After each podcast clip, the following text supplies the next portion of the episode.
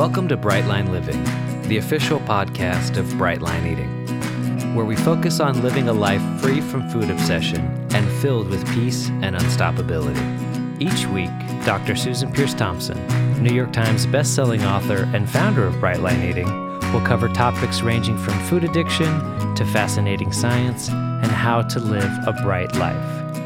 Now, here's Susan with the audio version of this week's vlog. Hey there, it's Susan Peirce Thompson, and welcome to the weekly vlog. First, I just gotta give a shout out to my sweet husband. Thank you, David, so much for this Prince sweatshirt. Uh, David was flying through Minneapolis, and in the Minneapolis airport, there is a Prince store, and uh, he picked this up for me, and I love it. So, anyway, thanks, David. Um, so, this week's topic is peace. Peace. And it's one of these topics that, you know, I searched in our archive of vlogs, and I cannot believe that I've never shot a vlog on the topic of do what gives you peace. And it's been up for me lately, and I'll explain why.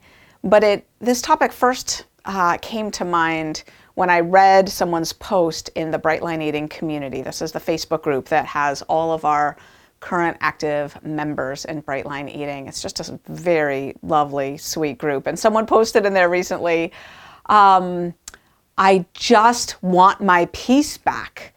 And what she said was that she first did Brightline Eating and did it solidly and just followed the plan and got this tremendous peace. Just this freedom. I mean, how do we define peace in the sense that we're talking about? We're, we're talking about um, the absence of obsession with food. We're talking about uh, a stillness of mind and a spaciousness and freedom from food chatter and from thoughts of should I, shouldn't I, will I, won't I, uh, oh, that looks good, but I, I'm not going to have it, I can't have it, ba, ba, ba, ba, ba. Freedom from that, just mental peace, right? I mean, think of any addiction that you don't have, right? Maybe you don't have gambling addiction. Maybe you don't have pornography addiction. Maybe you don't have heroin addiction, right? You likely currently have utter peace from thoughts around that substance or that process, that behavior, that addiction. You're not thinking about um, the casino that you're not going to go to this weekend. You're not thinking about the friends that you're not going to call up to, you know, set up a, a blackjack or poker weekend. You're not thinking about um, the internet access and whether you know you're going to call them to remove the barriers that you'd put up so that you couldn't access the pornography. You're not thinking about the store that's right around the corner that has the nudie magazines that you're not going to go buy. You're not thinking about, you get it, right? It's like you have peace around all the cues and accoutrement of all the addictions that you don't have. And when it comes to food, having peace around what you've eaten or not eaten, whether you're on your plan or off your plan, whether you're going to have that thing or not, is such a gift. So I was thinking about peace, and uh, twice in the last two or three weeks, I lost my peace, and it made me value it so much more. So the first time wasn't around food per se, it was around caffeine more. Uh, I gave up caffeine a little while ago. Historically speaking, in my 19 and a half years of uh, not eating sugar and flour and blah, blah, blah, I am not always off caffeine, but often I am. But what I found a while back when I gave up caffeine was I got pretty hooked on decaf. Decaf coffee, black decaffeinated coffee, which is ridiculous to get addicted to that. I know there is a tiny bit of caffeine in black decaffeinated coffee, and I had recently sworn off it. So I was not having any decaf. And I had a friend who also has a slightly addictive relationship with decaf, and she also went off it. And so we were off it together. But I found that I was having some cravings around it. Then the cravings went away. And then a month passed, another month passed. And then I got the idea in my head beware the idea in the head. I got the idea that a cup of decaf here and there is really a nice thing. And I would try to go back to the decaf, but allow myself just one cup a day. So, vaguely sensing I wasn't being any too smart, uh, that's a line straight out of the big book of Alcoholics Anonymous for those who get the reference. That's what the guy's thinking when he um, decides to have some whiskey, but on a full stomach and only if he pours it in milk. he pours a shot of his whiskey in milk. He vaguely senses he's not being any too smart. Anyway, I vaguely sensed I wasn't being any too smart, but I started the one cup of decaf a day experiment. And for a time, it seemed to go well in the sense that I was having just one cup of decaf a day. But what happened was it disrupted my peace because suddenly I found myself thinking early in the day, do I want my cup of decaf now or should I save it for later? What's my day like later? When might I most want it? And then later in the day, I found myself thinking, can I have my cup of decaf now? Oh, shoot, I've already had it.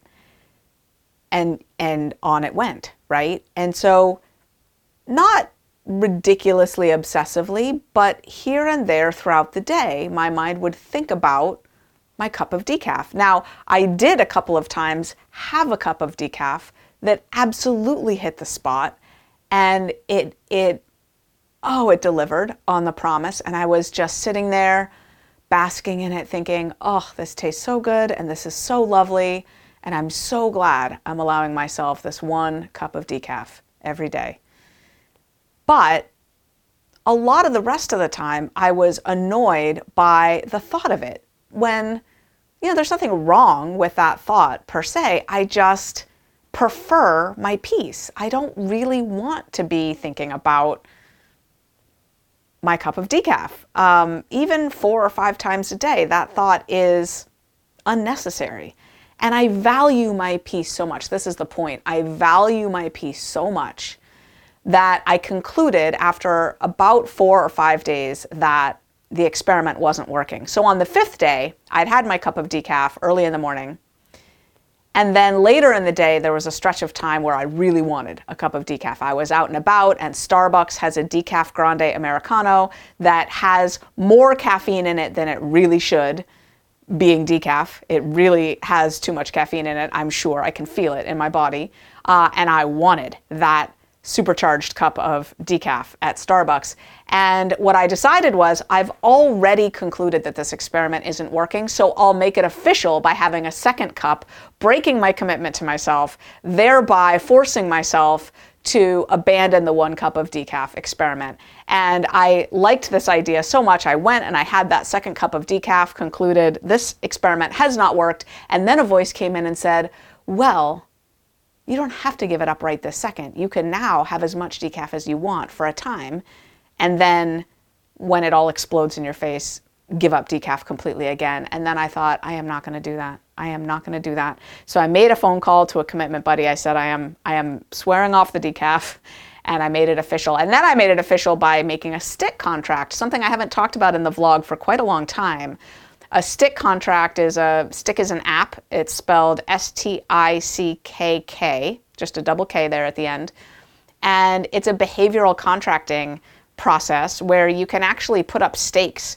I put up $50 pledged to an anti-charity, which means a political political movement that I would never ever ever contribute to or want to. $50 goes to them if in the next year I have a cup of decaf um, or regular caffeine. So I've got a year of uh, peace carved out mentally. The thoughts about decaf have pretty much gone away, and I have peace again. So that was the first experiment. That that little roller coaster happened uh, a little bit ago, and then the other thing that happened is I found myself having some food thoughts that really were quite strong. I went further down the path with sugar and flour, like literally thinking about my binge food of choice and mentally imagining making that food. I was just sitting somewhere listening to a talk and my mind started to wander and before I knew it, I was thinking about it in just too much detail. I did jack myself up and uh, started to re- like force myself to remember that is poison to me. That is not just yummy food. That is poison to me. And I imagined it mixed with Drano and making me ill. And uh, but the food thoughts kind of came home to roost and were there for the weekend. And my kids eat all sorts of foods that I don't eat, and normally it doesn't bother me at all. But this weekend it was really climbing in my head and disturbing my peace. I was really thinking that their food looked really good. And what I noticed was, oh my gosh, I'm so grateful that I don't live with this obsession all the time. I used to. I used to all the time. And now that I'm free from it, that peace is so precious. So I'm thinking about what that person said, which was, I just want my peace back. And having lost my peace twice recently, I have to say, I so appreciate and value the days upon days that I spend free from f- thoughts about food, what I'm going to eat or not eat, and oh, just having peace around it matters so much to me. So I'm struck by a couple of pieces of advice that we give in the Bright Line Eating program that relate to peace. The first is whenever people ask about borderline foods, I'm talking about, for example, Ezekiel bread that's technically not made with any flour. That's a classic example. Or things like kombucha or uh, I don't know, fill in the blank. Anyway, these borderline foods. What we tell them is don't have them for the first few months. Get your peace established first. Let your brain heal because, of course, peace comes from the healing of the brain, right? It's the regeneration of dopamine receptors. It's uh, inflammation and insulin uh, and triglycerides coming down enough to have leptin on board. Those are the things that cause peace. Get your peace first, and then run the experiment later when you have a peaceful brain so you can see the difference. So you'll notice if it kicks up some more food chatter or thoughts or cravings, you'll notice it. Get your peace first, get it well established. And then the second thing that we tell people that relates to peace is when they do run an experiment, like, okay, try a piece of Ezekiel toast for your uh, grain at breakfast. Try that. And then ask yourself the four questions. And the first question is Do I have peace around it? Do I have peace around it? Or has it kicked up food chatter or obsession? And then the rest of the four questions are um, is it healthy? Is it messing with my weight? And is it escalating? Escalating. That's why I had to give up decaf um, a few months ago was because it was escalating. It had escalated up to, you know, a dozen cups a day sometimes. So I don't know, maybe even more. So it was escalating. I typically think an experiment is working if I have peace around it and it's not escalating. As long as it's not messing with my weight and as long as it's reasonably healthy, I call it a win. But the main thing is that I have peace around it. My peace, mentally speaking, my peace is probably the most valuable asset that I have in my bright line eating journey. It really, really matters to me. It's the free in the happy, thin, and free. When we used to talk about happy, thin, and free, it's the free. It's real freedom. So it's not just that we're in our bright body, it's not just that the weight problem is handled. It's that we have the weight problem handled and we have peace of mind around all things food related, food and weight and exercise related peace, total peace. Now, um, as I've illustrated here, you know, I'm 19 and a half years into this journey and I don't always have peace. I lose it sometimes. But the goal is to get it back and to do whatever it takes to get it back. So, to get it back, I've had to let go of some things like decaf.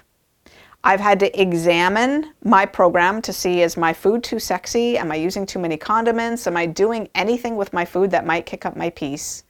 I've had to make extra phone calls, um, take extra meditation time, and do some journaling, and then really ultimately accept that the thoughts and the cravings will pass. They will pass as long as I don't eat, they will pass.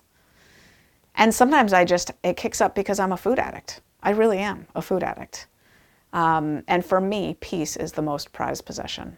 So, just some thoughts today on peace. That's the weekly vlog. I'll see you next week.